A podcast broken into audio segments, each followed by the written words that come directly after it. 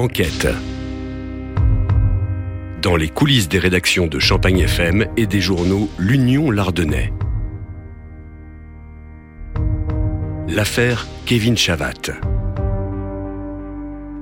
Résumé des épisodes précédents. Le 2 juin 2018, Kevin Chavat, un adolescent de 17 ans, est sauvagement assassiné dans un parc de Mourmelon-le-Grand. Quelques jours plus tard, A, un autre enfant de la commune, et O, l'ex-petite amie de la victime, sont mis en examen pour assassinat et placés en détention. Mais un an après, une banale erreur de procédure permet à la jeune femme d'être libérée tout en restant sous contrôle judiciaire. Les parents de Kevin sont dévastés et une nouvelle épreuve les attend. Nous sommes le 9 septembre 2019. Dans la fraîcheur du matin, Jean-Marie Cornouaille fait le pied de grue à quelques pas de la gendarmerie de Mourmelon-le-Grand. Accompagné d'un photographe, le fait diversier du journal L'Union à Châlons-en-Champagne est venu suivre la reconstitution organisée par la juge d'instruction en charge de l'affaire Kevin Chavat. On a une information qui nous remonte que le lieu de rendez-vous est donné à 9h au sein de la communauté de brigade de, de Mourmelon-le-Grand. On se dit qu'on va venir un petit peu euh, avant, une heure avant, parce qu'on se dit qu'on n'aura évidemment pas accès à l'intérieur du, bâtiment.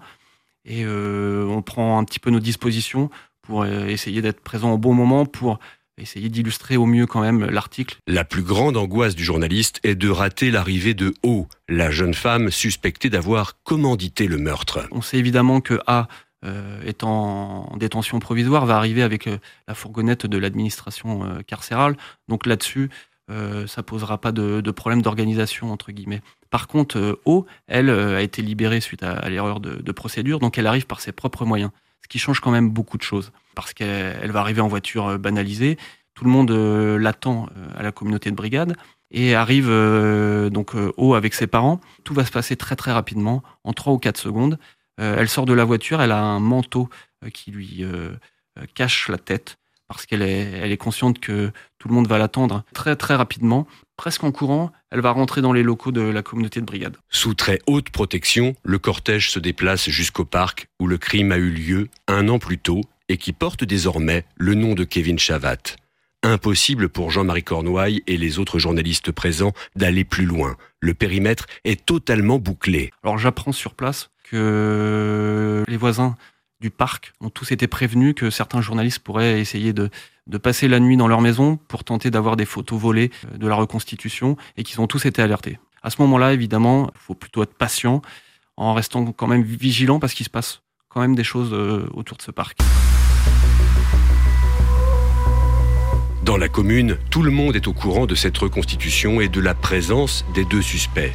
Rapidement, la tension devient palpable. Très rapidement, euh, on voit des, jeunes, des, personnes qui avaient l'âge de Kevin, qui arrivent autour du parc, qui commencent à, arriver avec de la musique forte, qui crient parfois, et euh, eux aussi ont appris que la reconstitution avait lieu, et euh, en fait, ils sont venus manifester leur, solidarité avec la famille et leur animosité pour le coup avec les deux mises en examen. Ils veulent vraiment se faire entendre. Alors il n'y a aucune menace de leur part, ils veulent juste montrer leur présence pour marquer leur désapprobation de, ce qui s'est passé. À l'intérieur du parc, la reconstitution a débuté en présence de la juge d'instruction et de son greffier, de différents experts, de l'avocate de la famille de Kevin et de ceux des deux suspects. O est également accompagné de ses parents. Mais les journalistes se demandent si d'autres personnes ne se trouveraient pas sur place. Euh, la question que tous les journalistes se posent, c'est euh, est-ce que les parents de Kevin sont présents? Pour moi, mais pour euh, bon nombre de mes collègues aussi, c'est inimaginable qu'il soit présent. Surtout que la reconstitution va durer euh, quasiment six heures. Pour nous, il n'est pas envisageable que des parents euh, puissent assister comme ça à une reconstitution devant les, potentiels meurtriers de, leur enfant. Et pourtant, les parents de Kevin sont bien là. Ils sont présents et on s'en rend compte à la fin de la, reconstitution. On voit les premiers experts qui sortent, qui évidemment ne nous parlent pas. Et euh, arrive euh, maître Fanny Quentin, qui est l'avocat de la famille, euh, qui est suivi de vraiment de quelques mètres par, les parents. Et donc on est tous très très surpris. Et forcément, ça change complètement la donne. Parce que on, est conscient que ça a dû être une épreuve pour les parents. Et forcément, en tant que journaliste, on n'appréhende pas l'interview qui suit de la même manière. Heureusement pour nous, entre guillemets, l'avocat a bien compris que la situation est quand même un petit peu exceptionnelle et tout de suite elle désamorce les choses en nous disant que les parents ont été d'une dignité incroyable, ce qui permet un petit peu de faire redescendre la tension et on arrive à avoir quelques déclarations par son intermédiaire. Malheureusement, l'avocate n'a pas grand-chose à déclarer. La reconstitution est un échec. A et O se sont montrés peu coopératifs. Les désormais deux jeunes adultes campent sur leur position, deux versions divergentes. On apprend que les les deux mises en examen ont euh, des, visions différentes de ce qui s'est passé. On apprend aussi qu'aucun n'a souhaité reproduire les gestes qui étaient les siens euh, au moment des faits. un des participants à la reconstitution nous, dit ces mots qui sont, qui sont très parlants. Il n'y a eu aucun regard, c'était chacun dans son tunnel. C'est aussi une des raisons pour lesquelles euh, la reconstitution a duré aussi longtemps. Je le rappelle, six heures, c'est quand même assez long. Et on imagine à ce moment-là vraiment la force mentale qu'il a fallu aux parents pour rester calme et digne dans ces conditions. Et Jean-Marie Cornouaille est encore bien en deçà de la vérité.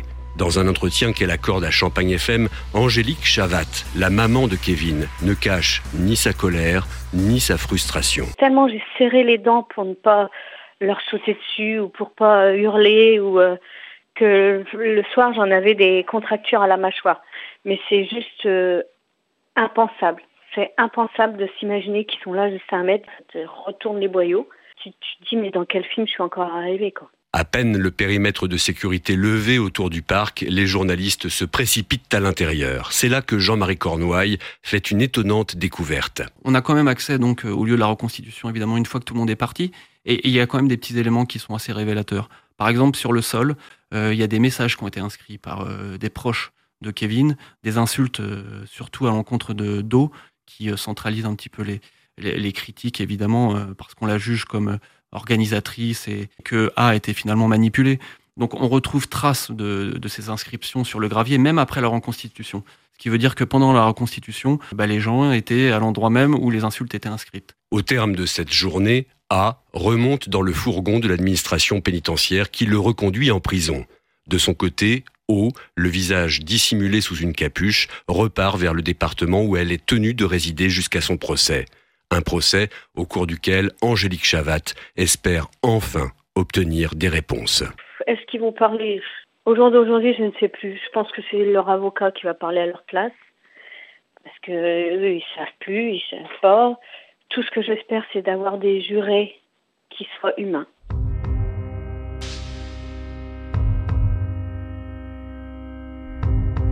Dans le prochain épisode d'Enquête, une nouvelle affaire